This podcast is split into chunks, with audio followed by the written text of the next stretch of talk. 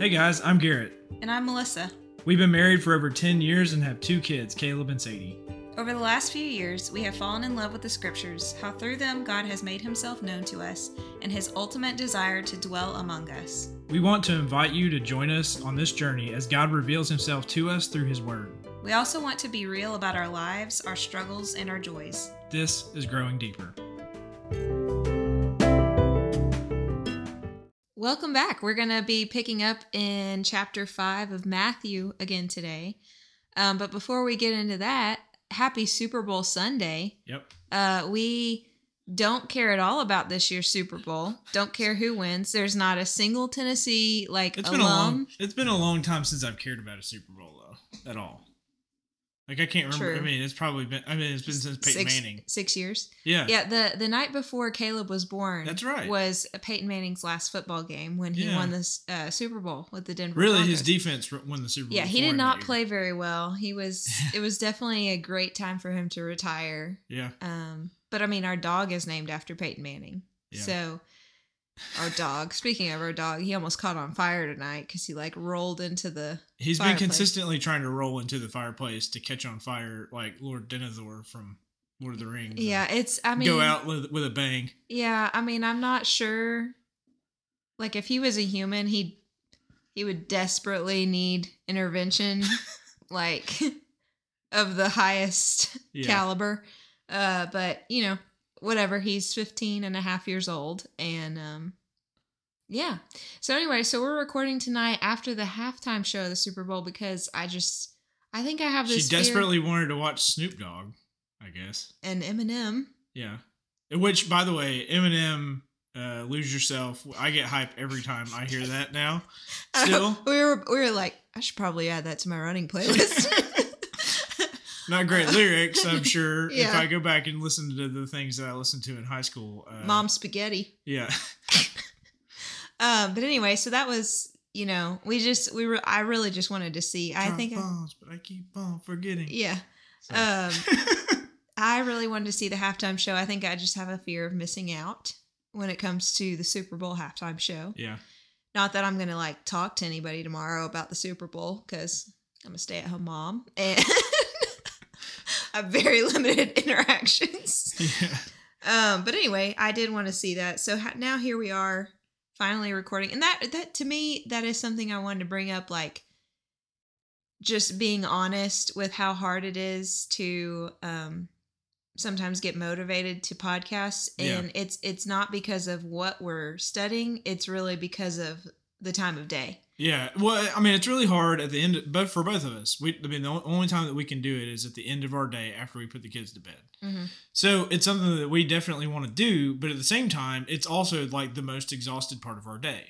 So and it's the only time yeah. we have to ourselves. Right. So like, um, and, and I, I think we've probably mentioned on here just like it. I mean, to like record a podcast takes a, a mental toll on us both, and so after we're done podcasting, we're like, I'm going to crash in yeah, bed. and and it's already you know then at that point it's like ten o'clock. 10 o'clock, you know, yeah. by the time we finish, and so you know it it, it is it's difficult, and, and yeah, we just want to be real with that. Of that, it's not that we just we're always and constantly excited about you know about scripture, even though we want to be. yeah, you know it, it there is there are times where we have to say no this is something that we're dedicated to and we want to do we want to do it Mhm. tonight and that, that's part of one of the things too is that i want to make sure that we do it when we are feeling it Yeah. uh, and then we don't try to force it too much um, but there is an aspect of it that says hey despite how i feel i you know i'm going to go into god's word and i'm going to listen to what he has to say to me and learn from learn from him and try to be more like him even in the times we're not feeling it so there's there's kind of two two things going there of like yes you want to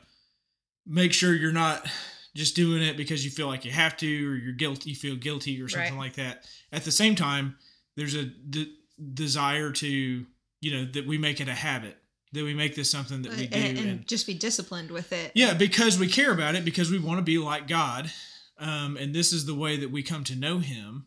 Uh, at least one of the ways that we come, maybe even primary way that we come to know Him, uh, is through His Word and hearing His Word.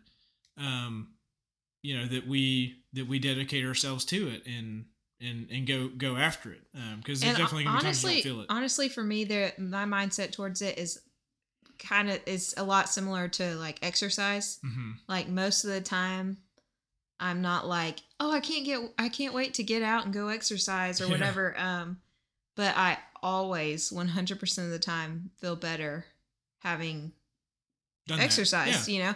And so doing the podcast or just studying scripture, um, even without the podcast, is the same way. That's right. Yeah. So, anyways, just want to be real about that and kind of the struggles that we have Yeah. uh, on occasion. So, uh, do are we going to go straight into it? or- Um, we can do a question. Fa- These are quick questions, so we'll play one little round of Chick Fil A Table topics roulette. Nailed it. Yes. All right. For the first time ever, yeah. I feel like. So, all right. So, what we got? Who has a pet you really like? not not ours. Yeah, not not me. I do not have a pet that I like. Who has Uh, a pet that you really like? You know, um, let me think. I'm trying to think of a dog because dogs are really about the only pet that I like. Yeah, same. Um, like I'm allergic. I'm a little bit allergic to cats. Not like crazy, but like if I'm around, if I'm inside with a cat for too long, my eyes get Yeah, um scratchy or Yeah. scratchy. Is that right? I Itchy, don't know. whatever. Anyway, my eye, it bothers my eyes. I don't know. Well, I guess nobody really has a dog that I just absolutely love. Uh, that, but you know, I do know. I, I know that I want a Brittany Spaniel. That's defi- Yeah. that's just whenever Peyton finally kicks it. That's what I want as a Brittany Spaniel. Yeah. Um. Um. Honestly, for me, I don't like. There is no, but I mean, Wait, what? What is? Uh, Sorry, what is Bailey. Brit- what is Brittany? Uh, Brittany. Um. Uh, your friend. Um, your bridesmaid. Brittany. Yeah. Uh, she has a, like a golden lab. Oh, I thought she had like a German. No, she didn't have a German short hair. I thought she. I thought she had like a uh, coonhound or something. They used to have like a smoky dog. Yeah, yeah, yeah. Uh, blue tick hound. Mm-hmm. Yeah. Yeah, they're really pretty. Um, I don't know. Well, honestly, just my favorite dog ever was our Sheltie, Mhm. Maddie. She was just precious, Yeah, and I just really loved her, man. Yeah. Like, there's just to me, there's Peyton. In some ways, comes close, but I don't know. I, maybe it's just because she was like my childhood dog that you Mhm. just kind of have like a special. Special place, place in for your your which is also dog. why I want to get another dog. You know, for Caleb. Really. Yeah, well, I mean, and that's really no shade to Peyton. Yeah, He's just Um, not a good he's kid just- dog. Yeah, I mean, he's he just doesn't interact. He's just old, you know. Yeah, we had a we we had a, uh German short haired pointer that I loved. Uh, Yeah. Like I desperate, and her name was Bailey. Um, and uh, yeah, I desperately loved that dog. That was my favorite dog ever. Um, and she would uh, she was super smart, and uh, you know, which eventually I think got the best of her because I I do think that she got hit by a car like Mhm. and died, but um but she was she was really good. Like she, you know, Dad would be like, "Hey, you know," she just, he just say place, and she'd go lay on her mat, whatever. But whenever he fell asleep, she would like literally tiptoe, like tiptoe to get out, you know, to to go from what you know to try to get out of the room without waking him up. Like it was just funny to be laying there. And she thinks you're asleep, and then she just kind of slowly gets up. You could watch her literally tiptoe, but she was super, uh, really good dog. Um, and uh, yeah, if it wasn't for the shedding, I, I would go for a German short hair. But yeah, same Yeah. with Shelties. They Yeah. are super. Uh, Yeah. so there you go. Yeah. So I don't know if it was you know, somebody else's favorite dog, but a little, insight into our favorite. yeah. Animals. Who knew this was Yeah. going to be a, a dog show? Yeah, Which, by the way, we should have watched the Puppy Bowl. we should have. Yeah, I and I, Thanksgiving every year. I always love to watch the dog show. That's my favorite part of Thanksgiving before the meal. And everyone's like, um, excuse me, you want to Yeah. watch what? I love to watch the dog show. I really, really do. Um, it, it's a good like little napping show. So I guess technically I don't watch it. It's kind of like golf. it's just like golf. It, it's just, Just like, like golf. Just like it. There is no difference between the dog show and golf. That's that's right. All uh, right. Okay, so let's slide into uh into Matthew chapter five. Uh, just a brief recap. Recap. Recap. How old are you? Uh, sorry. Recap. Uh, re- brief recap of where we are. Uh, sorry, I feel like I have desecrated the Sermon on the Mount. Oh my goodness. what? Gonna have to start over, aren't we? Uh, anyways, okay, so where we are in the story for Matthew, um, you know, Jesus has started collecting. You know, he he he got disciples. People are starting to follow him. Uh, and, and chapter five began um, with him starting. He, he gathers his disciples. He goes up a mountain, uh, and he starts giving uh, his disciples th- this instruction, um, or it starts speaking to them. Right. Uh, in in um, R.T. France calls this.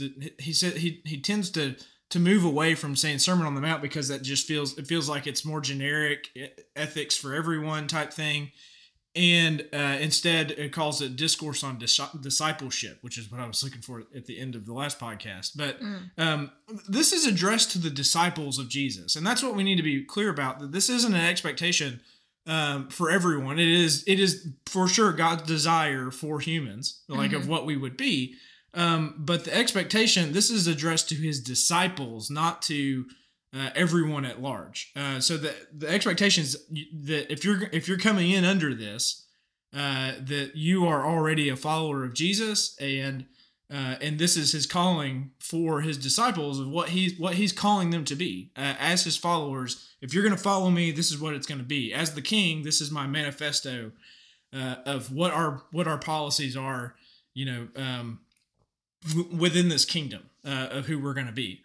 Um, so he starts with the Beatitudes and he goes through, we, we went through each of those and, um, and how those work together and they're not standalone items of um, this desire to, um, or recognition of our need for God. Uh, also, you know, thirsting after uh, God, you know, for both us to be able to do things, you know, do things right, and also for God to set things right, um, and to set things right between each other and other people, um, and I think the Beatitudes is very much going to get reworked uh, as we go through the rest of the discourse on discipleship or the Sermon on the Mount. Um, and I think we'll see some of that play out uh, in the in this uh, section of Matthew. So, and then he uh, after the Beatitudes, he tells them the, the, whole section of salt and light, and we talked about how that's um, the call for the disciples not to just be like hermits, you know, on the side, you know, being oh my own little personal holiness of me being good but also being involved being directly involved in the world being uh, as the beatitudes would say be a peacemaker. Um, that you're actively involved in the world of uh, setting things right and bringing righteousness and, and all these things. Um, but uh, you're not just assimilated to the world but you're actually contrasted uh, to the world that you're you're different from it uh, and yet in it at the same time. And so uh, it's this call for his disciples to be uh, distinct in and among the people uh, that are around them, um, you know, who who aren't followers of Jesus, and so um, there, that call is for that, and and that that specific calling, um, you know, it's going to result in the end, like at the end of the the beatitudes, in a in persecution. People aren't going to like it.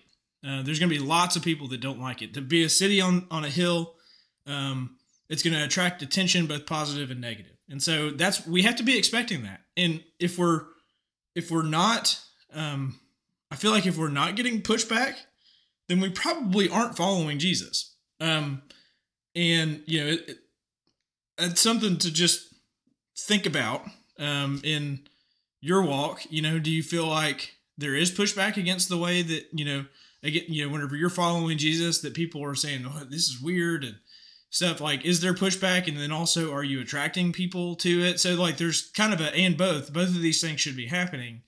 Um, but it shouldn't just be that oh the world loves everything that you're doing because that's just not i mean jesus it doesn't work that way you know? Like if mm-hmm. the world loves everything that you're doing then you're just really becoming like the world um, as opposed to being distinct from the world. And so that's his calling for his people to be distinct um, and and also a, a part a part of it. Um, so as we continue, we're going to continue through chapter 5 and starting in verse uh, 17. So you want to read this first section? Do not think that I have come to abolish the law or the prophets. I have not come to abolish them, but to fulfill them. I tell you the truth, until heaven and earth disappear, not the smallest letter, not the least stroke of a pen, will by any means disappear from the law until everything is accomplished. Anyone who breaks one of the least of these commandments and teaches others to do the same will be called the least in the kingdom of heaven. But whoever practices and teaches these commands will be called great in the kingdom of heaven. For I tell you that unless your righteousness surpasses that of the Pharisees and the teachers of the law, you will certainly not enter the kingdom of heaven. Okay, so uh, just just to start off, and I think that you know my my experience has shown that you know what I have experienced with people, you know, reading Old Testament stuff, whatnot, or the way that we treat the Old Testament, um, we tend to uh, really um, push to the side of like Old Testament doesn't matter anymore, Mhm. uh, and you know all that stuff is done away because Jesus came. Yeah. Um, and in like this section really rubs against that. And I, I, you know, and I, I've been trying to redirect people to say, look, th- you know, Jesus loved his Old Testament. He loved, he loved, um, the Tanakh. Uh, he loved his scriptures. These, those were his scriptures. Uh, everything that he does, uh, he does it, you know, he sees um, as him fulfilling the scriptures. And so we'll go through that. It's not a doing away of the Old Testament. And just like he says here, I'm not, I haven't come to destroy that. And that Yeah. presupposes that some people are saying, this guy's just doing whatever he wants. He doesn't care about the scriptures or anything like that. And he says, no, no, uh, don't. And, and I think even we, we, you know, parts of, uh, the beginning of chapter five, the, all the Psalms and stuff that I probably mentioned as we went through that, uh, or the or Isaiah uh, pops up a lot of like he he is absolutely ingrained in the scriptures, Mhm. and whenever I say the scriptures, I mean the Old Testament, um, Yeah. because that's what he has. That's that's the very word of God to him, and that's the way he combats he combats Satan. You know, in in the desert, um, he he loves it, and he and he says uh, you know, to people that would that would come along and say, "Look, this dude's just ignoring all of our, you know, all of the scriptures." He's like, "No, that's not it at all. I'm not Right. here to destroy this. You know, I'm not here um, to destroy the law or the prophets, which are two distinct sections of the scriptures. Um, you know, the way that it would be laid out, the Tanakh, the the Torah, uh, the Nevi'im and the Ketuvim. The Nevi'im is the prophets, uh, and then the Ketuvim is the the writings, which we consider a lot of miscellaneous Psalms and Ruth and Esther and uh, like the Proverbs and things like that. Those are part of the writings. Um, so he says, I'm not I'm not here to destroy that stuff and do away with it, but I'm here to instead to fulfill it. Yeah. Um, so you have any thoughts well, on that? I mean, I think you know when we think of the law, I think, uh, and this just is kind of following along with what you're talking about, is a lot of times when we just read this without thinking about anything else, I think sometimes we see the law and we think just rules and regulations, and Mhm. it takes us to maybe just just the Ten Commandments right. when it is so much more than just the the Ten Commandments. I mean, it's Right. the whole story. You know, I mean, it it encompasses, like you said, I mean, the Torah, and that's It- fir- multiple books. First and foremost, it's a narrative. Right. Uh, I mean, you have to go. What did we talk about? It was like, uh, like sixty-one or sixty-two chapters before you got even to any instructions of like you Yeah. shall do this and you shall not do that. right. Um, and uh, even like nineteen chapter, what you get the ten words in I think chapter 19, 19 or twenty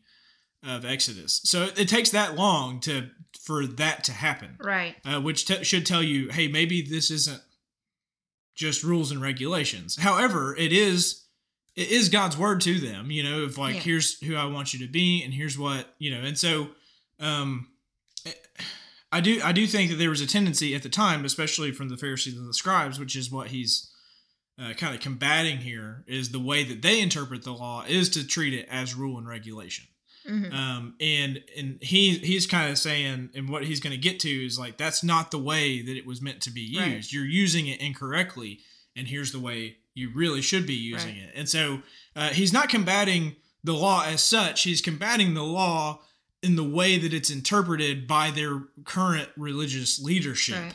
Uh, not not the law as it was intended, and he's trying to get us back to what it, what was intended by it. Yeah. Um, Well, in this section too, it makes me think about like a conversation that we've had a lot of times lately is just like um, there's like a kind of trend going on to just you just like let's just focus on the red letters in the Bible, the Yeah. stuff that Jesus says, you know. And um, to me, like you get here and you get, I mean, other places, like you mentioned, when he's tempted um, in the desert, he is um, he's combating Satan with Scripture. right. Old Testament Hebrew scripture. Yeah. And so um you know, it's like if you're going to do red letter, you automatically kind of encompass the yeah, entirety. you've done exactly what Jesus said not to do here. Yeah. you know, well, it- yeah, it- yeah, yeah, I But mean- I mean, you have to. I'm saying if you do do red letter, then you really have to include. yeah, sure, sure, You're absolutely. ultimately going to have to include all of the all scriptures, scriptures. all the scriptures. Um, and so I think that that's just something. And I, and for me, honestly, when I was like a high school student, I think a lot of times I would I did just want to focus on well, what did Jesus say because sure. the Old Testament was too hard. Yeah, And um, like now being able, and I'm glad, and and that's part of the reason too that we have Matthew's the first New Testament book we've right. done on the podcast and that's just because we've been able to really emphasize the importance and and what the old testament is trying to do and trying like trying to accomplish Right. Yeah, and, and how it's trying to reveal the very heart of God, and how how it's doing that, and you know, like a guy like Joel, he would, or uh, I'm sorry, not Joel, um, uh, a guy like Micah would come Mhm. along and say uh, in Micah six eight, he said, "What if what has Yahweh asked of you, but to seek justice, to love mercy, and to walk humbly with your God?" He he encompasses all the law in those three lines, and saying that God has asked you to seek justice uh, to to love to love mercy, which is more than just uh, forgiving someone, but also uh, pouring out generously for them, uh, and to to walk humbly with Him. He he summarizes the whole of the law in those three lines, and so th- whenever Jesus does eventually summarize the law in two lines, uh, he's he's very much in the heart of what the what the prophets are doing. yeah Um, and so he's saying, I'm not doing away with that. I'm actually, I'm actually bringing it to its fulfillment. This is uh, Patrick Schreiner says this. He says, based on this preamble, the indication is that the following statements are not overturning the Torah, uh, but fulfilling it or showing the law's true intention. The clue lies in the preamble. Jesus does not add laws or even deepen them, but recovers what God has always required in the law from of old. However, this does not mean that nothing new is to be found. There is a sense of newness, but newness understood rightly.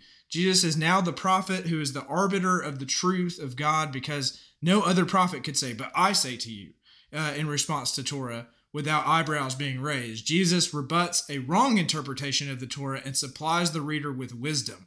A newness exists, but uh, it also has continuity with the past. Jesus, uh, you know, for instance, and, and we'll get to this uh, shortly, when Je- when Jesus com- uh, compares murder to anger, he shows that the intention of the law is not merely to prevent murder, but also to prohibit selfish anger and serve as a stimulus for reconciliation.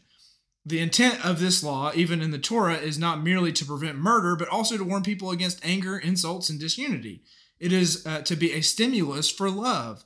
So Jesus points them back to the law and says, This is what it always meant. But I, as the Messiah, needed to show you how. Jesus, Jesus stands up as the new Moses and does not intensify the law, but rather returns it uh, to the original intention of the law. Matthew has Jesus as a teacher like Moses, presenting the old fashioned law.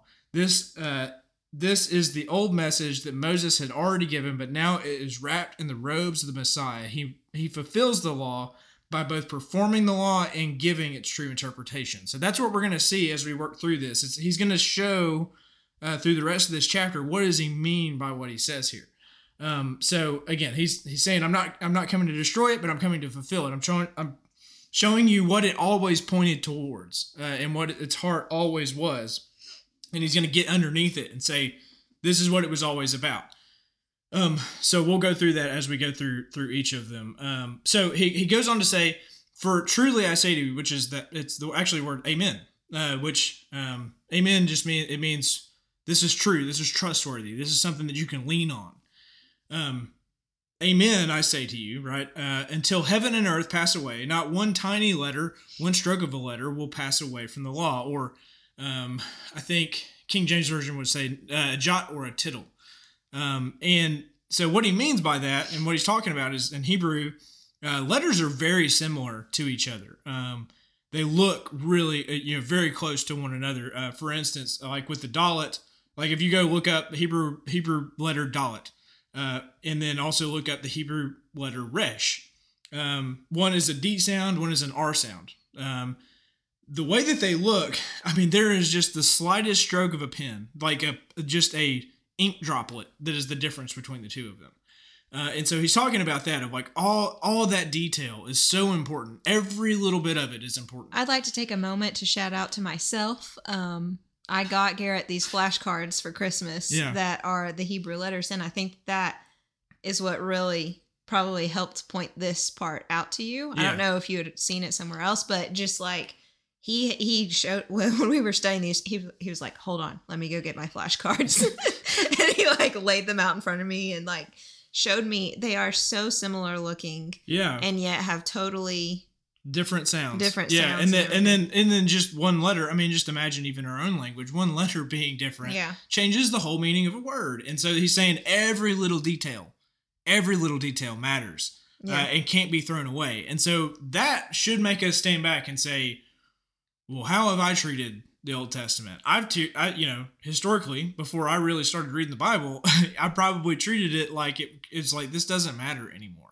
yeah. Um, and so. I, I would challenge whoever you know whoever does actually listen to this. I just challenge you. Like, how do you do you treat it like every every little pen stroke matters?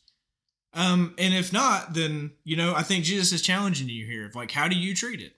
Um, and and do you do you see it as the very word of God, and that every bit of it matters? Um, and that it will always matter. I mean, because like that's, Mm-hmm. I mean, to say here until heaven and earth disappear, like they're not going to. that's right. Yeah, Uh, like you know, That's right, and, and that's the point. Uh, it, so, for instance, or th- this is what R.T. France says about that. He says, um, he says the pronouncement thus uh, thus marked out is a striking and puzzling uh, epigram. It is clearly a statement of the permanence of the law. Notice that the prophets has dropped off because he started with law and prophets, and now he said the law. Uh, uh, you know, heaven and earth Mhm. pass away, not one bit of the law.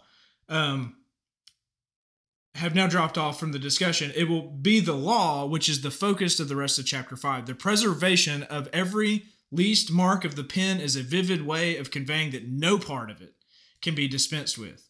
But the saying is complicated by the two until clauses. Uh, it is not clear how these two clauses relate to one another or whether uh, they are making the same or different points. Um, until heaven and earth pass away is a conventional way of saying that uh, for all practical purposes, never. Uh, and the repetition of the verb pass away links the law closely with the heavens and the earth being equally permanent. Uh, in 24 uh, 35, uh, Jesus' own words are stated uh, to be more permanent than heaven and earth. So, anyways, essentially by this statement, um, he's saying it's as permanent as the heavens and the earth, which is like it, it, it'll never, you know, never going to go away until all until all takes place. Um, and so, you know, one one could, uh, I think uh, I've got like a little paraphrase in here somewhere. So one one could paraphrase it this way: of the law down to its smallest details is as permanent as heaven and earth and will never lose its significance. On the contrary, all that it points forward to will in fact become a reality. Uh, now, now that that reality has arrived in Jesus, the jots and tittles will be seen in a new light, uh, but they still cannot be discarded. It will be the function of the following verses to illustrate how they may function in this new situation, uh, which they serve not as uh, simple rules of conduct, but as pointers to a greater righteousness which Jesus has brought into being and which sur- supersedes the old type of law keeping. Um, so, anyways, he, he's saying it's it basically it's not going away, um, and it's something that I'm actually I'm showing you how it really works, um, and it's going to keep going until all things take place, uh, which has not happened yet. um, so uh, he he continues, and he he actually gets harsher with it, and he says like, hey, whoever abolishes one of these least commands and teaches people to do so will be called least in the kingdom of heaven, and so. I mean, if he hasn't been clear already, he continues to work this and saying like, "Hey, nobody should be teaching you to do away with this stuff." And so I also have to wonder like, have we been teaching this type of thing and and kind of going against what what Jesus is trying to tell them here um, is that this is all important and the people, you know, um, you know, the people in the kingdom uh, need to be need to be teaching this stuff. But I guess it's a matter of how they teach it and what they teach um, about it um, that that matters. You have any other reflections on that? I don't think so. Okay. Uh, Um, so he he continues and says, um, you know, that for for I say to you, um, that unless your righteousness greatly surpasses uh, that of the scribes and the Pharisees, you will never enter the kingdom of heaven. So, what was your first reaction to that little little bit? Well, just thinking about the Pharisees and how I like I know that there is going to be a lot of tension between Jesus and the Pharisees. I was like very curious as to, to what this could possibly mean um because to me I'm like that feels like a weird bar for Jesus to set because Mhm. um they were obviously trying Yeah. um they just took things you know i guess maybe more literally i don't know if that's exactly the right word but uh, of just like you know really trying to like follow the rules and regulations Right. to a t right. and um you know knowing that jesus is about to kind of flip that on its head like i was just like that just it feels like a weird draw for jesus to to put pull into like you know Right. i don't know Yeah, and, and so it, uh, I, I admittedly, I mean, this it feels really weird that he just he starts he's like, hey, if you're going to be really my disciples, that you have to have a righteousness beyond the scribes and Pharisees. is just like, well, this feels like it's against everything that I've ever thought about About- scribes and yeah Pharisees. yeah Uh, and so, um, working this out, Brandon Crowe says this. He says, "Followers of Christ must exhibit exhibit a greater righteousness than the scribes and the Pharisees. Greater righteousness does not refer to a hypothetical ideal of righteousness that no one can put into practice, as though Jesus points out the folly of trying to beat the Pharisees at their uber meticulous, meticulous rule keeping. In reality, the Pharisees weren't concerned enough with the law of God." They were good at outward observance, but they missed the love and mercy that God's law really requires. Jesus doesn't critique the Pharisees for giving too much attention to the law. He critiques them for not ha- having given enough attention to God's law. And then, um, uh, let's see, R.T. France continues, he talks about it like this. He says, To speak of righteousness, which, give, which goes far beyond the scribes and the Pharisees, might therefore uh, seem to be an impossible, even ridiculous ideal. As long as righteousness is understood in terms of literal ob- obedience to rules and regulations, it would be hard to find anyone who attempted a more regular, or, uh, rigorous and more consistent uh, and more consistently than the scribes and Pharisees. The Mhm. paradox of Jesus, Jesus' demand, uh, uh, makes sense only if their basic premise as to what righteousness consists of is put into question. Jesus is not talking about beating the scribes and the Pharisees at their own game, but about a different level or concept of righteousness altogether. Those who are to belong to God's new realm must move beyond literal observance of rules, um, however good and scriptural, to a new consciousness of what it means to please God, one that, which penetrates beneath the surface level of rules to, to be obeyed to, uh, to a more radical openness to knowing and doing the underlying will of your Father in heaven. Uh, J.P. Meier describes Jesus' demand as a quote radical interiorization, a total obedience to God, a complete self-giving to neighbor that carries the the ethical thrust uh, of the law to its God-willed conclusion, even when this means it, uh, in some cases, abrogating the letter of the law. So, in other words, um, he's saying, um, you know, like with Brandon Brandon Crowe's thing is that he he's actually saying that they don't give enough attention to it, and that they've missed the heart of it, which was to to love your neighbor as yourself and love the Lord your God with all of your heart, Yeah. right? Uh, they've missed the interiorization of it, and that's not just Jesus saying that. That's saying that's Hosea saying, you know, uh, he he he would say, um, God desires mercy, not sacrifice. He Mhm. wasn't saying that sacrifice isn't good. He was saying that sacrifice without mercy means nothing. Yeah. Uh, it needs there, it was to reflect an inner inner part, and then also uh, with RT France's stuff, he's saying, look, this is a, a different type of righteousness altogether. One that is in interior, not just one that is of an exterior, you know, look the way that the scribes and Pharisees uh, yeah, which word. is so interesting because I still, when I read this, it's like, what is my instinct to think of what righteousness is and stuff? Mhm. And it's like, um, it's kind of like to me how when we read the word the like the law, we have Mhm. a certain thing pop into our head, right. and when we read this righteousness, we have like a certain thing again pop into our head, and we're like even now, even having studied this a couple times, it's still kind of like jarring for me to go like reset my fr- like my mindset hmm and think about it the way that I know I should. Right. Yeah, it, it is really difficult to get out of it.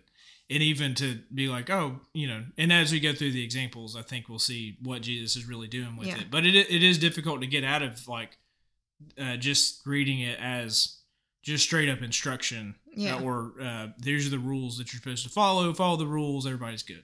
Right. Um, so as a whole, um, so uh, I'll, I'll summarize this this beginning section that's going to lead into this to say, um, and this is uh, again R.T. France again. He says to enter the kingdom of heaven does not mean to go uh, go to a place called heaven, but to come under God's rule, uh, to become one uh, who, one of those who recognize His kingship and live by its standards, to pe- to uh, be God's true people. We might paraphrase Jesus' words here uh, as follows Do not suppose that I came to undermine the authority of the Old Testament scriptures, and in particular the law of Moses.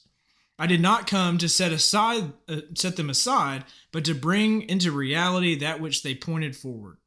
I tell you truly, the law down to its smallest details in a permanent uh, is as permanent as heaven and earth and will never lose its significance. On on the contrary, all that it points forward to uh, will in fact become a reality and is now doing so in my ministry. So, anyone who treats even the most insignificant of the commandments of the law uh, as of no value and teaches other people to belittle them is an unworthy representative of the new regime. While anyone who takes them seriously um, in word and deed will be a true member of God's kingdom. But do not imagine that simply keeping all of those, rules will bring salvation, for I, I tell you truly, it is only those whose righteousness of life goes far beyond the old policy of literal rule keeping, which the scribes and Pharisees represent, uh, which the scribes and Pharisees represent, uh, who will prove uh, to be God's true people in this era of fulfillment. Um, and so he's saying, hey, we're we're pushing past that. You know, we're getting down to the heart of it, and this is what this is what God's people uh, really look like. Um, and so, uh, yeah, so we'll start working through. Okay, how do we work that out? What does that mean uh, for how we read the scriptures? Um, and and and I'll start by saying this isn't exhaustive. Okay, so the point of Jesus here is not to say, here's the full list of all the things that we should do. Okay, he's giving you examples of what he talks, what he means, and how to interpret the law. Um, and so he's going to give he's going to give six six different examples. And I think the calling is to be well, how do we look back then and uh, apply the way that he interprets the law to other parts of the law? You know, other parts of the Ten Commandments. So uh, we'll start out with the, the first two here, and these are two of the ten words. So this is kind of important. He's he's going to speak on that. So here's here's the first two sections. He says, uh, "You have heard that it was said to the people of old, Do not commit murder, and whoever commits murder murder will be subject to judgment. But I say to you that every everyone who is angry with his brother will be subject to judgment, and whoever says to his brother, Stupid fool, will be subject to the council, and whoever says, Obstinate fool." Will be subject to, to fiery hell. Therefore, if you present your gift at the altar, and there remember that your brother has something against you, leave your gift there uh, before the altar and go uh, to be reconciled to your brother, and then come and present your gift.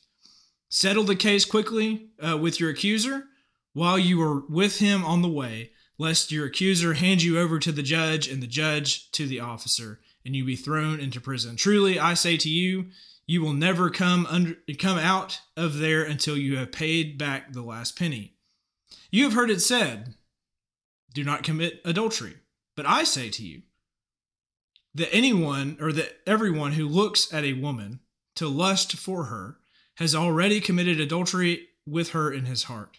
And if your right eye causes you to sin, tear it out and throw it throw it from you. It is better for for you uh, that one of your uh, uh, members be destroyed, then your whole body be thrown into hell. And it, and if your right hand causes you to sin, cut it off and throw it out from you.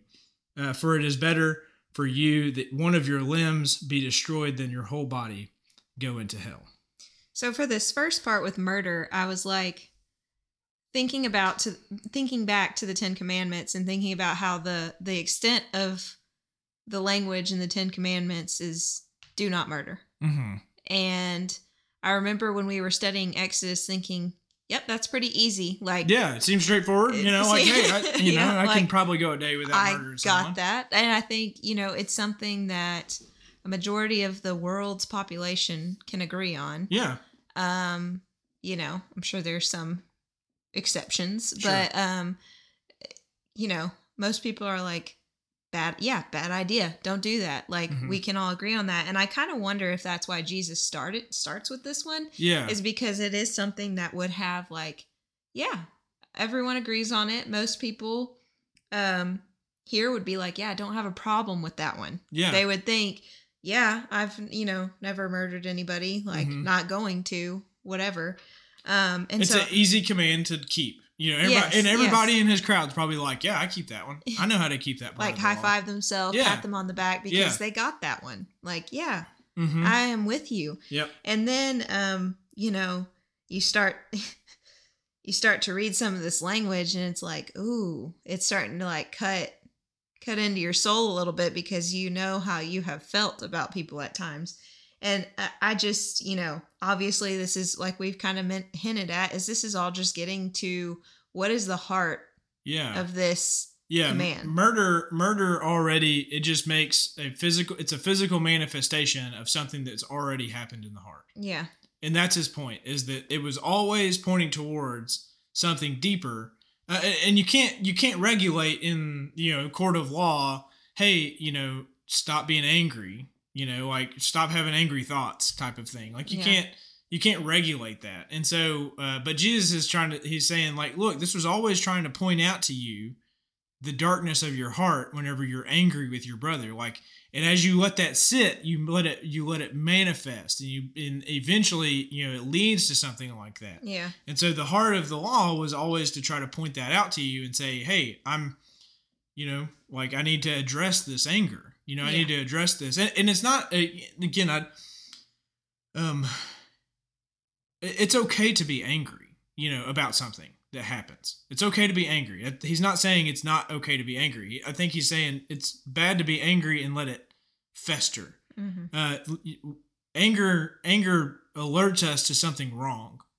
Um, and what we do about it is what matters uh, you know uh, with it i mean, so and so I'll, I'll help with that a little bit as he works out the the examples he says um, you know he says if you if you're at the altar and you remember an issue that you have with your brother um, you know before you make that sacrifice you need to go and um, and deal with that. And I think that's a like whenever you're there, and if you you you feel this twinge of like, hey, I'm you know I'm angry with my brother about something, it's alerted you to a problem, hmm and you need to go and set it right, as opposed to letting it fester.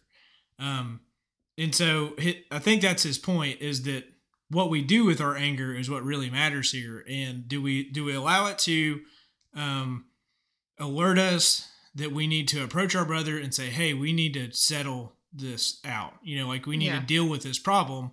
Or is it something that you allow to fester to the point where you're, you know, that you become violent with it? And so, um, I guess, I, guess I, I just want to, I, I feel like there's some aspect of that where it's like you read that and you just say, oh, it's never, ever okay um, to feel angry about something. And I, I just, I don't think that God, like the, the examples of who God is uh, doesn't allow for that, you know, to Mhm. be the way that we interpret this, uh, because he becomes angry about his people doing bad things. Um, but but what he does, he it causes him to do something about it. Yeah. You know, um, to do. I mean, just to intercede and to come in, come into his world and try to set it right. And so, um, yeah, I, I guess I, I I know that that's probably hard to just see in this one instance, but as I've read the prophets, and he's saying he's not doing away with the prophets, you know, like when we read the prophets, it's like we see um, that God God gets angry about certain things, and uh, and it moves him to action. Um, and so just the same, and, and it's a matter of what the action is that you know that really that really kicks it. And I think for us, our call is to try to reconcile with our brother, not to try to take it into our own hands and you know execute vengeance on our own terms Yeah. because of that anger. And so, um, anyways, I just, I think there's a nuance there that just needs to be discussed. Is that look, it's not you know don't sit here and be like, well, I'm angry at somebody, and so I I need to feel guilty about it. No, the point is you're angry, so let's let's figure out how do we reconcile with our brother, which is his example Yeah. that's his example that follows up. He uh, he lets it it lets him call him to do something about it, which is to reconcile with his brother. yeah Um, so for me i think of this section as like a the the heart of it as being like do we treat people and do we see people the way that god sees them mhm. is kind of like how i summarize this section um, but the other thing that i wanted to mention is you know um, the last podcast when we started out the beginning of matthew and obviously the beatitudes um, we had kind of discovered a new way to look at them as like ways to live Mhm. and not just like we talked about how they weren't just like random bullet points that are like oh yeah like i really like that jesus like Mhm. yeah blessed are the merciful Yeah. you know for they shall receive mercy like they're not just these random bullet points they are um also kind of these these guidelines or these like showing us how to live showing us how to be like jesus hmm and so in this section, I- was trying to keep the beatitude through all of these, through the Mhm. rest of this chapter. I was trying to keep the beatitudes in mind as I read those and try to see like, okay, what does this point back to? Because the beatitudes are kind of like his, you know, his starting, you know, his introduction Mhm. of all of this, and so this is all kind of like pointing back and forth to each other in Yeah. my mind. Um, so the the two the two uh, beatitudes that stuck out to me the most in this section is one showing mercy. Um, you've got like obviously issues between two people, or you know you're feeling angry at someone, or someone is feeling anger anger towards you hmm because you've wronged them in some way, and just the idea of showing mercy to those people. Right. And the other one is um, being a peacemaker Yeah. and reconciling.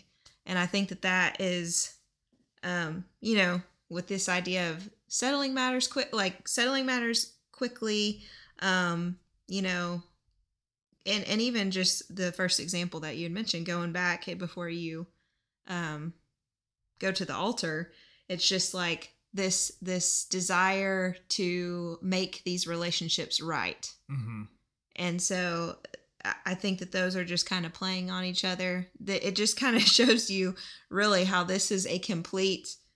Uh, a, this is a great example to me of not using verses in isolation, Right. um, because you can really see how these are like woven together. This is an entire sermon, an entire uh, lesson, and so these things all work together. Yeah. to they- yeah. They don't. They don't just stand on their own. Right. Yeah. Yeah.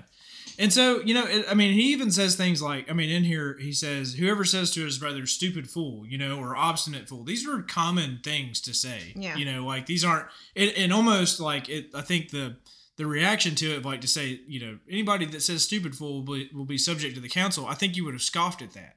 yeah, and be like, "That's ridiculous." You know, like how could you say such a thing? And then he would even heighten it and say, "Obstinate." You know, if you say, obstinate fool, you're subject uh, to the fires of Hinnom. Um, and so, I, for me, I want to try to. I don't want to avoid that. Um, the fires of like I think that would have shocked uh, his listener out of like a stupor. You know, if they were like, "This is ridiculous," and they'd be like, "Whoa, you just really upped the game to say that something like me saying." You, you know, I think equivalent of like you silly goose, you know, would goose. uh, you know, would result in the the fires of Hinnom. And I, I think in their mind, um, there's a couple things that would have come up with that. Um, is that um, in Second Kings, uh, in the Valley of Hinnom, uh, this is usually the word where where it gets translated hell. Uh, the Valley of Hinnom is where uh, apostate um, Israelites, I mean, they sacrificed children uh, by fire um, to Um, I think the I think the deity was Molech. Um, and so it has this sense of you know in the in the biblical story, uh, subject to the fires of Hinnom would echo that of like this sacrifice to this um, to this false god. You know, to to say to to demean your brother in some way is like you're I mean you're subject like you're you're just as bad as somebody that uh sacrifices children to a false god. Like what? Like how are we how are we uh, you know, tying these two things together? Like it like it would be it would be shattering to say mm-hmm. something like this. Like what in the world do you mean? Um, and then another image that would be that uh, most scholars say that um, at the time in the valley of Hinnom, uh, it was basically a, a, a, burning trash heap. This is where you threw the trash out uh, in Jerusalem, um, and you know it would it would burn it up. You know, basically just a garbage pile out there. So those are kind of the two images that I think they would have in their head, and I think that's that's what I want to go with with this. Of like whenever he says something like this, that's what comes to their mind, not whatever we supply um, in the idea of hell. He's not giving a um, a doctrine of hell here. Mm-hmm. Uh, this is the Valley of Hinnom, which would, I think, both of those images would probably come up in the listener's mind by saying something like that. But it is it's striking in its uh, intense. Yeah. Um. So it's not lessened in any way. I just want to try to get back to what that what what would come in their mind yeah. as he says something like that. I also wanted to mention that, and this comes up in I think every section that we're going to read is you know, he says, You have heard that it was said, do not murder. Mm-hmm. But, but I tell you. Yeah. And, you know, I think as a 20, 2022 American reader, I'm like, yeah, of course he said that. He's Jesus. Right. But if I put myself back in the in the time of this happening, the fact that he is saying something from the Hebrew scriptures, you know, like you have heard it was said, do not murder and he's talking about what's in the Hebrew scriptures. Yeah. And then he says, "But I tell you, he is showing his authority." Yeah. Yeah. And um, just thinking about how controversial that would be, especially with this like juxtaposition of he just told us that he's not like changing, you know, he's not here to like destroy the law. Right. Um and then now it feels it, yeah. it probably feels to some of them like what's going on here yeah like, and, he, and he claims he's essentially claiming i have the the interpretation of the law right this is what it always pointed to and that would be striking because i think a lot of the, the scribes and the pharisees would kind of be or you know or sadducees would be like kind of more philosophical about it and be like maybe it means this and maybe it means that mm-hmm. and they mm-hmm. might argue about it uh, but for somebody to come along and say, "But I say to you," and like basically set their stuff alongside it, mm-hmm. um, and say this is has just as much authority, um, would be very striking. Yeah, absolutely striking. And so I just wanted to kind of point that out because I think it's very easy for us to go like, "Yeah, this is Jesus. Yeah, go. Mm-hmm. Yeah, I love these are so powerful words." But it's like that would really probably um jar some people. E- yeah. Like even his followers would be like, "Whoa." Yeah. Like this is different. Yeah. And uh and so um you know the two examples he gives is of the of the altar and um we'll I just briefly talk about that of like this is you know this is a person that's desiring to be set right with God. Uh, that's why you go to the altar, you know, and you're you're wanting and desiring your, your relation to be set right with God. And he so he, he's saying like why would you expect God to set a relationship right with you of things that you've done wrong to Him uh, if you haven't done the same to your brother? Again, it goes back to the mercy thing that you were talking about, mm-hmm. and to the point like where his his you know with where he's talking right now, we're talking about somebody you know who's traveled uh, you know 80 miles to Jerusalem from the Galilee. Um, you know, with his offering and then le- like and telling him to leave the animal and go back, you know, a week's journey in order to reconcile with his brother. Uh, and you know, before coming then back, I mean, it's a, it's an outrageous scenario. It's over the top, um, and that's kind of his point. And then the the second part of like settle the matter matter quickly. This is another example, but this is where you've wronged someone else. Um, and his point here is like, why are you why why would you let like the law try to work this out? Like, why are you trying to escape the thing that you know you did wrong? Um, instead, go and settle it and stop waiting for something to uh, to just see if the law catches you in the end. Yeah. You know, and uh, and like having this drawn out process to try to like get around it. Um, instead, uh, own up to it and go set it right Mm-hmm. and stop waiting. You know, Yeah. and like and um, and so that's what he called he calls his disciples to um you know to to both reconcile whenever they've been wronged and also to actively seek reconciliation when they have wronged someone else Yeah. and so and swallow our pride um okay so any other thoughts on that Okay. Uh, so the second one, and this is another one of the Ten Commands, right, or the Ten Words of "Do not commit adultery." So again, he kind of follows the same pattern. Don't you've heard it said, "Don't commit adultery," but I say to you that anyone who looks on a woman to lust for her has already committed adultery in his heart. So there again, we have basically, I mean, again, the same pattern is set up of like this is, you know, you can't you can't regulate the mind. You can't say um, how do we you know you can't punish somebody for what they think because you'll never know what they really think. Uh, only god can do such things. Um, but he's like look this this command don't commit adultery was always pointing towards like the the thing that was happening in the heart. And i think even within the 10 words when we talked about it um, it was about like you, i think the 10th the 10th word uh, was that hey don't envy right? Don't envy your neighbor's wife or his possessions and things like that. And so, like, how do you regulate that? And I think we talked about it at the time. Like, how do you regulate that? How do you regulate envy? And so it's like, well, the point was never to do that. It was it was to point out to you like this is who I am and this is what you know this is what my heart's really like, and to cause you to say I need to be something different. And uh, and just the same here, it's getting down to the heart of adultery, which is uh, what you're already doing in your mind. Yeah. You've already you've already um, you know allowed that to uh, happen to you you know that you've you've lingered on it now and this isn't just like a, a glance of noticing somebody that's attractive this is actually like a i'm you know prolonging a look at someone to generate pleasure for myself with what i'm looking at Yeah. and um and then even maybe even going so far as to plan you know how do i how can i make this happen type Yeah. thing and so the adultery though was always just a it was a manifestation of what was already inside. Yeah. And that's his point. Again. Yeah. So for this one, I I mean, the beatitude I'm going to go back to on this one is pure in heart. hmm Um, and that's just I think pretty self-explanatory. But I think what when we read this section, it got me thinking about how we always try to like draw a line in the sand of like where is the line where you know we're right with God on this side of the line and we're wrong with God on this side of the line, and how we're always trying to know like, oh well, this this makes it very confusing. Like, ha, am I okay? Like, have I am I okay with God because I did this? or had this i mean even going back to the murder section Mhm. of just like murder section that sounds weird but just you know feeling anger towards people um it's hard to know there's not a like okay i've done this and now i know that i um like I'm in not a good place with god Mhm. like i think this kind of makes it where it's it, it makes it kind of fuzzy for us we like things to be very clear yeah, clear cut. This is black and white. I'm I'm in the good side or the bad side. Right. Yeah. And um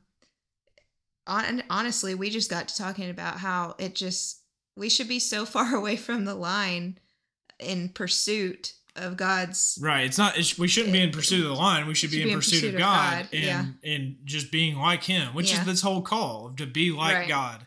Um, and if we're made to be His image bearers, and so it's like stop trying to find the line and instead do what you know is right. right. and uh and because you do know it like you know what's right in that you know in that Yeah. this moment and you're choosing to try to play with the line and Yeah. that's and, And I think it's because some of this language makes us really nervous, to be quite honest. Yeah. Um, that it, it just kind of scares us of like, oh my goodness, like the fire of hell, the you know, Sure. gouge your eye out, like these things, they bring out some emotion in us of uh, fear or Yeah. of just like, man, have I messed up so much? Like, have I felt that way about someone? Have I done that? I don't know. Like, just kind of getting Yeah. confused in our mind, I guess, that it just kind of makes us not read this um rationally maybe Yeah. or Well, just, but like- but it was always meant to reveal something about you so that you can do something. It's not meant to be like, well, look at how terrible you are, sit in your terribleness. It's Yeah. to say, look, this is not good. Like you can see the darkness of your heart and that something does need to change. And Yeah. it was meant to reveal that about about us and about about who we are. And so um you know, uh, I guess don't throw the baby out with the bathwater with it. Of Yeah. just that, um, like because I think we yeah we just avoid like oh I don't want to feel guilty and things like that but Mhm.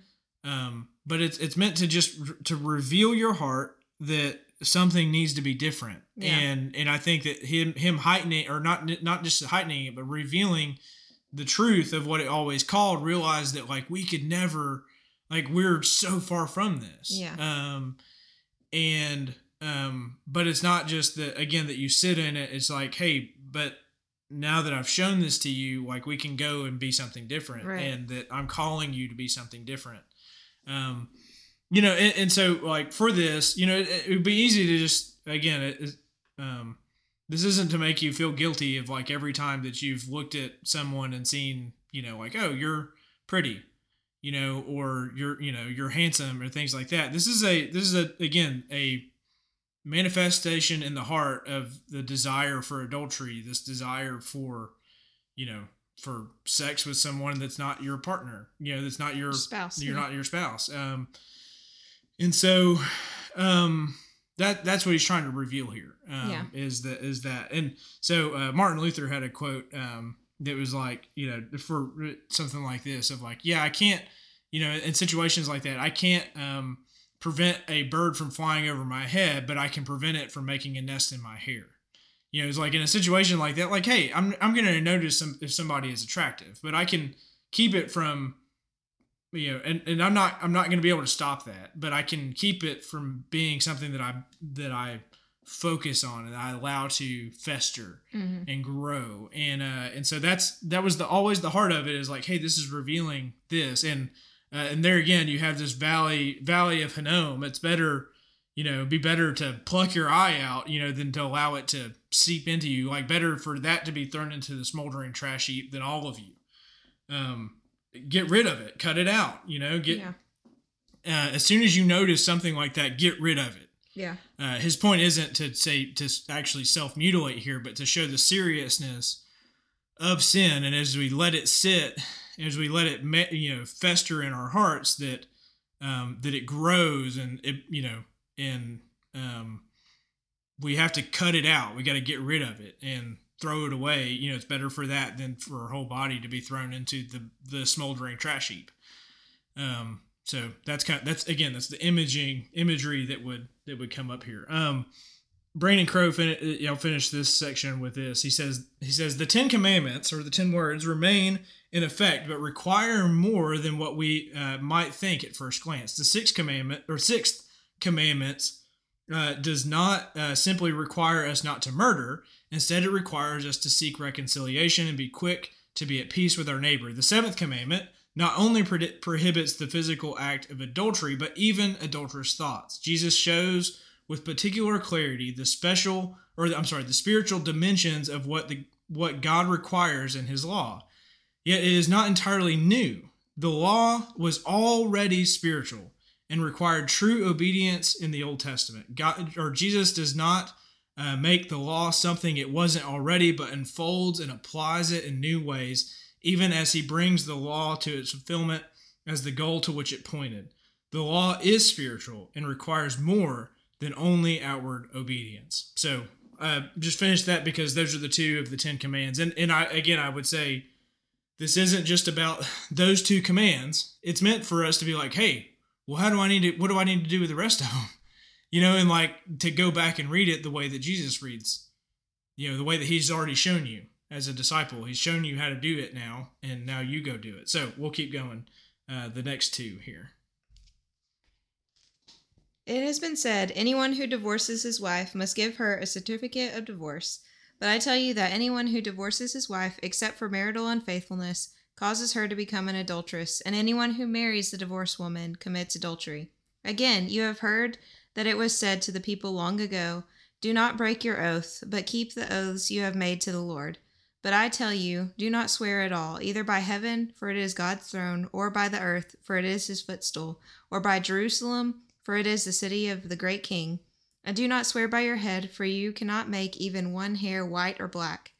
Simply let your yes be yes and your no, no. Anything beyond this comes from the evil one. Okay, so the first two were from the 10 words. Those are like super well known. Uh, but uh, these two are a little bit more um, not well known, right? Uh, these are kind of uh, obscure, uh, quote, uh, quote, laws uh, of the Old Testament. Um, and and so um, so he's moved from okay what do we do with the 10 words to now what do we do with other stuff right and like how, how do we look at those types of things and so for the first one uh, is is with um, you've heard it said whoever divorces his wife must give her a certificate of divorce so what what have, what are your thoughts on that Well, I've always looked at this one and just been like, okay. yeah. Like cool got Yeah. it i guess. Um you know just kind of accepted like it is what it is kind of thing. Um i think though our discussion about it really gave me some clarity hmm to think about who this was um written to. Sure. And um just well first off that divorce was something that was allowed and um that's not what god wanted but it Mhm. was just like you know yeah it, uh, it was a result of human hardness of heart. Yeah. Yes. Yeah and so um you know he he allowed that. Um i think i've always taken this too and kind of wondered you know like you have this except for marital unfaithfulness and while i think that that's a great um exception if i'm just reading this right. you know at its you know for what it is which is what i've always done Mhm. um but it also makes me wonder well what about like what about people who are like visit like abused in some way? You know like wouldn't there be an exception for that you know? And um you know then i start thinking well why am i expecting this to be all encompassing because even when we talked about the old um even when we were going through the 10 commandments we were talking we'd mentioned then like this cannot be all encompassing in terms of the the rules and the language that's used. There were still like some gray areas where it was like well what do you do with this? You know? I mean some of it was like oddly specific but like other stuff was like well this doesn't there would be circumstances you could think of where you'd go what what do we do with if this were to happen yeah and so, like, kind of the point of this is not to be like, here is a list of things that you, I mean, and, and why is my mind suddenly going back to like, I need a list of reasons why Yeah. you can get divorced? right right When we've just had these other two sections that are like, what is the heart of what is being done here? right And like the the issue here was men were abusing this rule um and just divorcing their wives just because they yeah in, in air modern- quote could. Yeah. And um you know just kind of abusing that. And then a woman in these times if she's divorced like that is not a good position to be in. And so the fact that she becomes an adulteress is his fault the man's fault. It's on the man. He has done this to her and so um i don't know it was just kind of a new i've had like to really kind of yeah reshape the way i think about this because all of a sudden i'm going back to like i need specifics Yeah, like, yeah, and, and so what he's entering, I mean, so this is what we would call in modern context a loophole. You know, like he, Yeah. he- they're using it as a loophole. yeah Um, and so he he's actually entering into a debate that's going on at the time of like, well, when is it okay to divorce? Like Moses said that we could give a certificate of divorce. Here's what it is. And so like that would range everywhere from where he is, where it's like, hey, only in unchastity is that allowed, uh, to um, one of the uh, uh, Hillel, uh, one of the um rabbis of the time, would say um, that it was allowed uh, a man to divorce his wife for such a trivial offense as spoiling a meal. or even simply because he had found her, uh, found someone he preferred. And actually, we can see this in like writings of Josephus. He would say kind of the same I was things. gonna say in the Veggie Tales one, uh, the Veggie Tales Esther. oh yeah, The the story in the Veggie Tales Esther is um the king's wife makes the peanut butter jelly sandwich wrong. Yeah. Or it's no, like no, no, she refuses to make him she a sandwich. refuses to make him a sandwich. Yeah, Yeah, Veggie Tales so- Esther version. Yeah. uh, yeah, So basically, that's that's kind of the, Yeah. the thought of like, okay, well, they're they're debating this, and Jesus basically comes in and says, "This is ridiculous. Like, stop taking advantage of an allowance that God made because of the hardness of human hearts." Uh, to do something that is that you know is wrong that he never intended. Like he intended for and he's going to expand on this later in matthew but uh, he's saying stop using this as a loophole. This was never the way that god intended it. And uh, and this was all this was only um, an allowance based off of your hard hearts that this was even that this even happened in the first place. And so therefore the only way that that can happen is if you know she she commits adultery um, and stop abusing basically because it's basically abuse you know like that he can that this you know any man a man can just divorce his wife for any reason. I mean it's basically just abuse and taking advantage of it whenever the whole law in the first place if you go back and read it in deuteronomy was actually to limit to limit the man not the woman here. Like it was meant to be a thing against him uh, from being able to take advantage of her if she became you know divorced again from another man. So it was actually trying to protect her and they've manipulated the law in order to make it to an advantage of the man. And so uh, he's getting after them. And and, it, and and so a question like well what if he what if it what if for, for domestic abuse? Instead Mhm. th- that's that's just not on the that's not the thing in the purview right now. Those Yeah. are kind of our questions. That's not the question that's going on at the time. And jesus is answering uh, to the people to the men who are taking advantage of their wives uh, or you know wanting to just get rid of them whenever they're tired of them uh, he's addressing them and saying stop doing that. That's not the way that this was meant to was meant to go down. And so um, he's uh, I, I would say that within our modern context like he's not saying that you can't you know divorce can't happen because of domestic abuse and things like that. He's um, but this is speaking to a specific context and trying to- to address the wrongs that are going on by the men to the women hmm so that's just kind of, and also trying to get back to the heart of like, well, what was God's desire for people? It was that we would be, you know, that man and woman become one, um, and you know, one flesh, and that it wouldn't, um, you know, we wouldn't be separated. And in the idea of the, it's okay to be divorced, you know,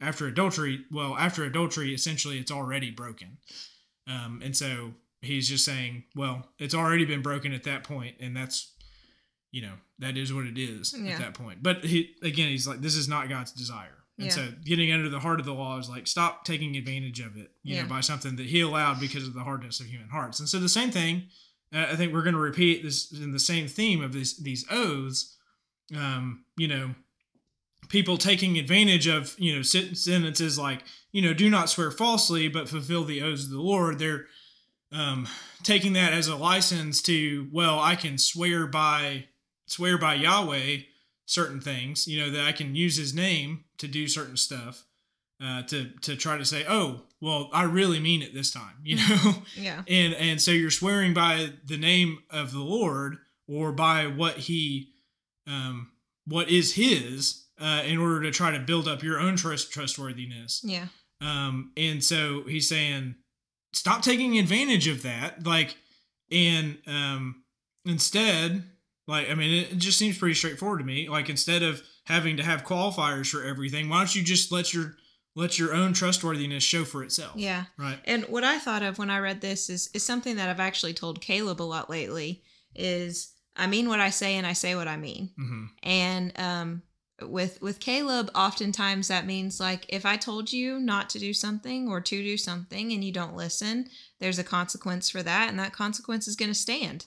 It's not just going to go, you know, not just going to go away because you say you're sorry or whatever. It's like I I say what I mean and I mean what I say, you Mhm. know, and uh, and that there's not just going to be like he doesn't have to question if I'm being honest with him about what's going to happen because I've proven that Right. when this, you know, when you do this X happens. Right. Um and or I do when you do this, I do that.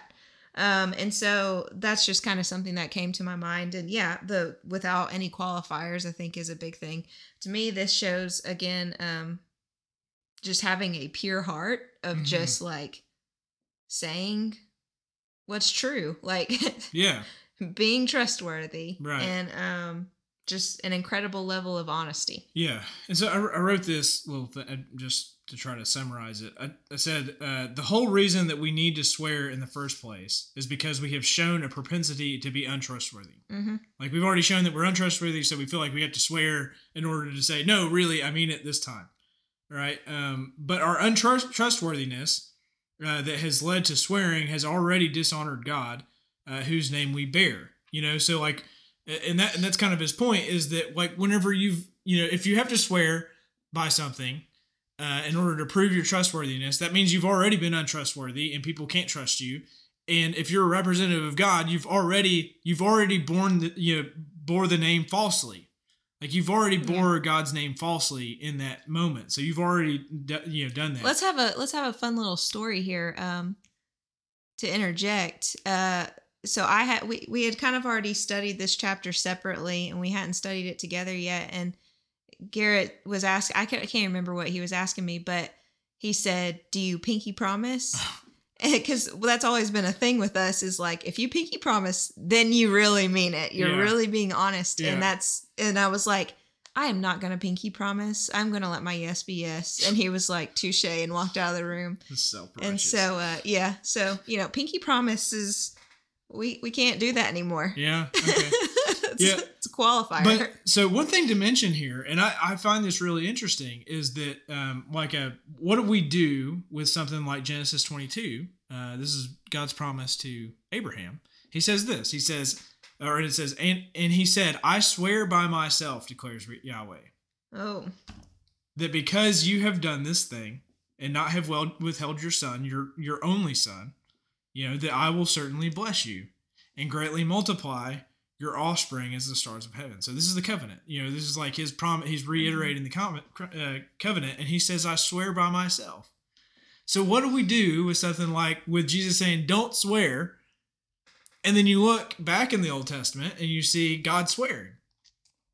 Like, what do you do? Um, and so my my here's my thought on it. Uh, I was like, I hope you were prepared. no, 'cause I am. The first I time am. we've yeah. So I, I think um, you know I would argue that that God has a qualifier as He's establishing His own trust. He, he's establishing His trustworthiness to a broken people in a broken world, uh, of which everybody has been untrustworthy to each other.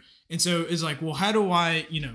So He's dealing with in human terms with a human, you know, of like, how do I prove my, you know, I'm proving my trustworthiness to you. So He's he's building that to him and he's you know and and it's also it's something that is his it's his name.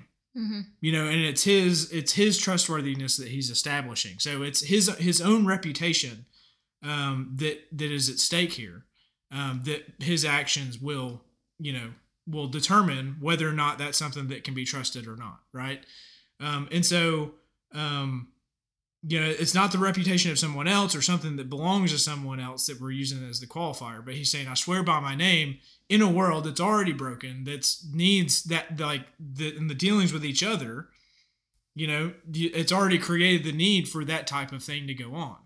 Um, and so I, I think in, in that case that it's a, it's because of who you know he's dealing with us and our propensity to distrust one another and um, and also it's like really the first establishment of him being like no look this is who i am and this is what i'm going to do.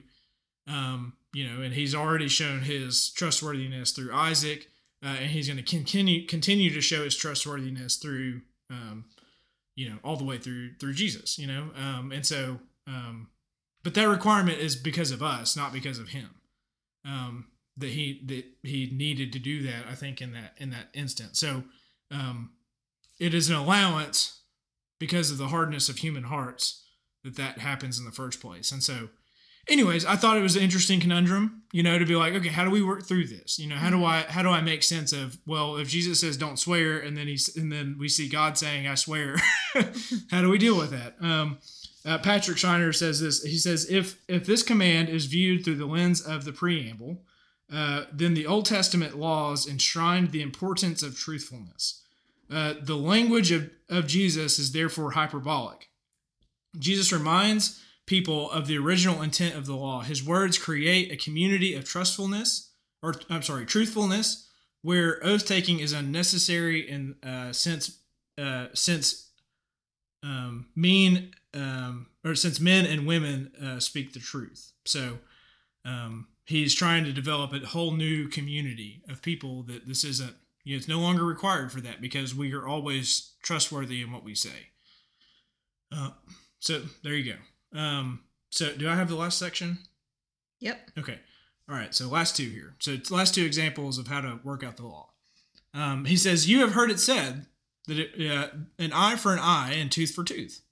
But I say to you, do not res- resist the evildoer, but whoever strikes you on the right cheek, turn uh, the other to him also.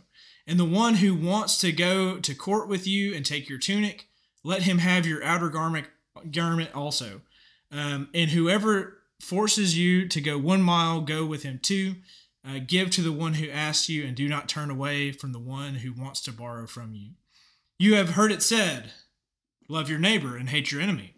But I say to you, love your enemies and pray for those who persecute you, in order that you may be sons of your Father who is in heaven, because he causes the sun to rise on the evil and the good, and he sends rain on the just and the unjust. For if you love those who love you, what reward do you have? Do not the tax collectors also do the same? And if you greet only your brothers, what are you doing that is remarkable? Do not the Gentiles do the same? Therefore, be perfect as your heavenly Father is perfect. Okay, so for this first eye for an eye section, I really was thinking about the ideas of showing mercy, obviously, mm-hmm. and um, pursuing true righteousness, and not just, um, you know, I say true righteousness is not like a. I, this is something that I've talked about that I've struggled with combining like righteousness and justice. So like not pursuing justice for ourselves, mm-hmm. um, but pursuing a true righteousness, um, and just kind of you know allow God to handle the judgment.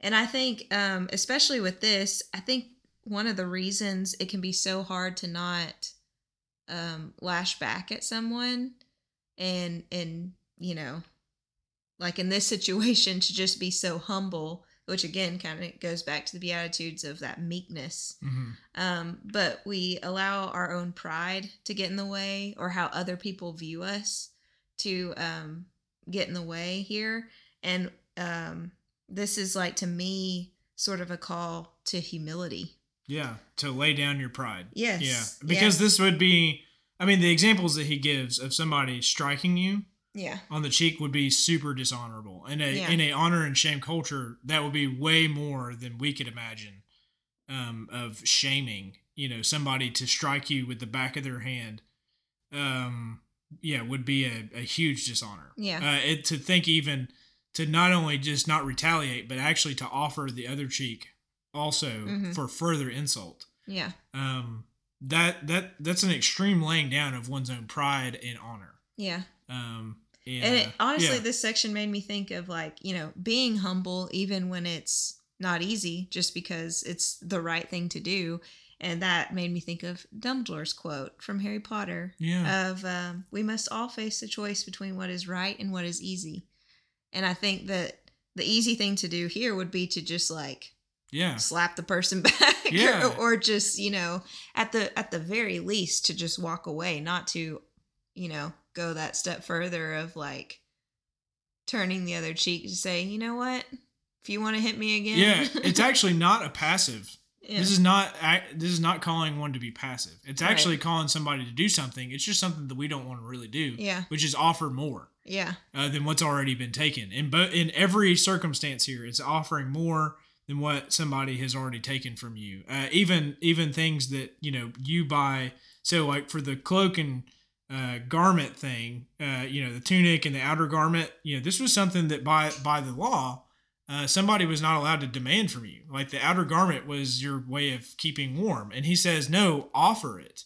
Say like give it to them freely without them having you know wanting to even ask for it, mm-hmm. um, which is um, I mean that, that like that's a pretty extreme. I, like all of these are very extreme and rub rub go totally against the grain of what anything that we want to do. Right. Um, you know, in response. And so, and and for this one, it would be easy. I think this is the easiest one to say. Like, look, see, Jesus says, you know, eye for eye, tooth for tooth. You know, whole the whole saying like, oh, you know, eye for an eye leaves the whole world blind. Um, and that's just not. And, and we talked about it whenever we did it when we did it in the Exodus of like that's not. It was not meant to be a um, a total uh, circle of. Uh, you know vengeance and creating vengeance creating vengeance. It was meant to be a hey um, punishment should fit the crime. And this is in a it was meant in a judicial setting. Yeah. but what's happened is that they've been taught um, or at least the teaching of the day seems to be of a per- personal ethic. It's changed to a personal ethic rather than a judicial ethic uh, that you know judges need to be making sure that people are getting you know dealt with fairly. Punishment fi- fits the crime. Right. Uh, that it's being dealt with fairly, but they've taken it instead and made it a personal ethic and saying, like, well, you struck me, I'm going to strike you right back. Mm-hmm. And as opposed to it being a judicial thing. And, and so uh, that's what's happened. And so he's, he's kind of undoing a mi- total misuse of the law, the a total misuse of the eye for eye, tooth for tooth. Uh, where people have taken it upon themselves to inject or in, in, uh, in, enact justice um, as opposed to allowing it to the officials or allowing it to to people that can think clearly, you know, about the situation, um, or even leaving it to God Himself. Um, so um, this is RT France says this. He says his concern is only uh, with the inappropriateness of such a formula to per- personal ethics. Applied to that context, it becomes a justification for getting your own back, and thus ultimately for the relentless uh, perpetuation of the, the traditional blood feud uh, with no hope of escaping the cycle of uh, reciprocal violence, which is still sadly evident in many cultures. Jesus' position is shockingly radical. Not only uh, no retaliation, but even to uh, even no resistance to the one who is admittedly bad. The series of four personal examples illustrate the principle of not even standing up for one's own rights and not defending one's own honor, of allowing others to take advantage. They portray an unselfish and uncalculating benevolence, uh, which thinks only of the other's needs or desires, not of protecting one's own resources or even one's honor. It is, it is to establish, quote, a greater righteousness a different understanding of how we should live as a people of God, an alternative uh, set of values. It, in place of the principle of retribution, he sets non resistance. In place of defense of legal rights, he sets uncalculating generosity. In place of concern of oneself, he sets concern for the other. So, um, and he also notes too, he said we should not also uh, note, however, that a willingness to forego one's own rights and even to allow oneself to be insulted and imposed on is not incompatible with a firm stand for justice and principle for the rights of others. So, um, he's saying this is this is about a personal thing, like you, like me as a person.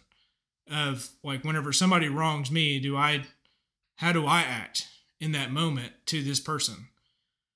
Um, as opposed to you know taking the retaliation on for myself. But it doesn't it doesn't preclude um, me from also standing up and um, and speaking out for those who are disadvantaged who are who who are being taken advantage of. That like we can we can do both of these things you know?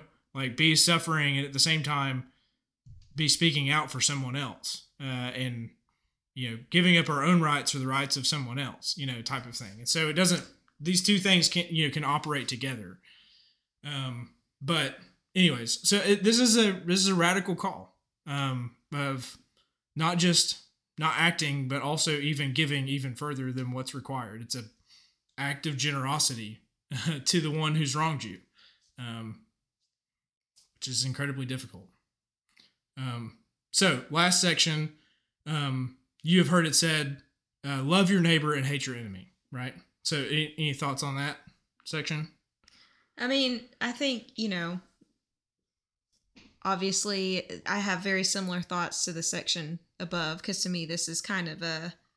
Can I mean, there's a reason we read these together. Mhm. Um, but you know, obviously, it's it's usually pretty easy to love our friends and family. Generally Yeah. speaking, I know some sometimes it can be a challenge, but uh, most of the time, you know, that's an easy thing to do.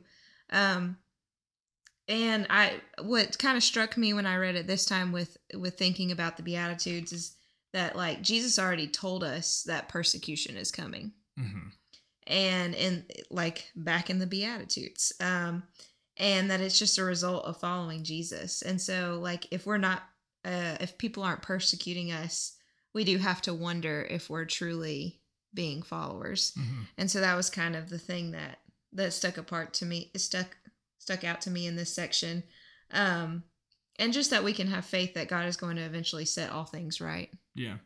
And, and so for this section of love, you know, love your neighbor and hate your enemy. Um, so there's no Old Testament command saying that one should love one's neighbor and hate one's enemy.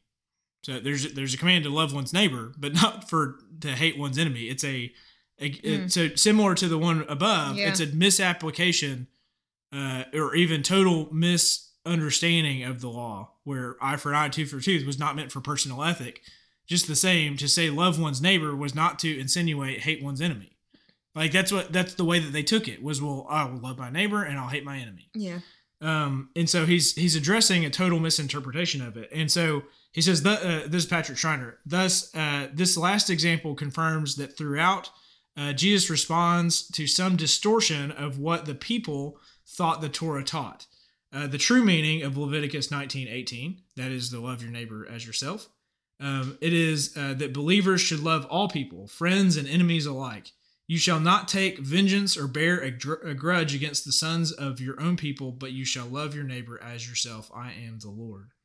The law has always called on Israel to love, and Jesus returns uh, to this idea of both loving your enemies and praying for those who persecute you. Jesus turns their eyes towards the true intent of the law. Matthew, um, again, he has Jesus uh, not or as a as a new Moses presenting the old fashioned law. Uh, this is the old message that Moses had already given, but now it is wrapped in the robes of the Messiah. He fulfills the law by both performing the law and also giving its true interpretation. Um, and so um, he, you know, he is uh, addressing misuse of the law and saying this is never what it was about. It was always about, um, you know, love your neighbor, included even those, even foreigners, even those um, people that do do you wrong, you know, and um, and do evil to you. Um, and this would include the Romans. This would include, you know, uh, all the Gentiles and things like that. And so it's a high call and something that's very difficult to do. Um, and he concludes it even by saying, um, you know, this whole line of, therefore you be perfect as your heavenly father is perfect. Um, that that's a really, um, I think for the for getting to the end of this, you're just like, man, how can I do this? And how am I supposed to be able to live up to this, Jesus? Like this is an impossible calling. And in some ways, in in, in very many ways, it is. Um, but the the point isn't wasn't to try to um to say like you have to be this in order to gain salvation or something like that. They're already a disciple. They're already in the kingdom of heaven. Um, and in this case, it's a call to be like God, and that's what He wants His followers to do: is to con- continue, you know, pursue God and be like Him. Um, this is different than everybody else, you know. Um, even tax collectors love their, you know, it, and this, and He uses that in the sense of like the worst of the worst does good to their friends.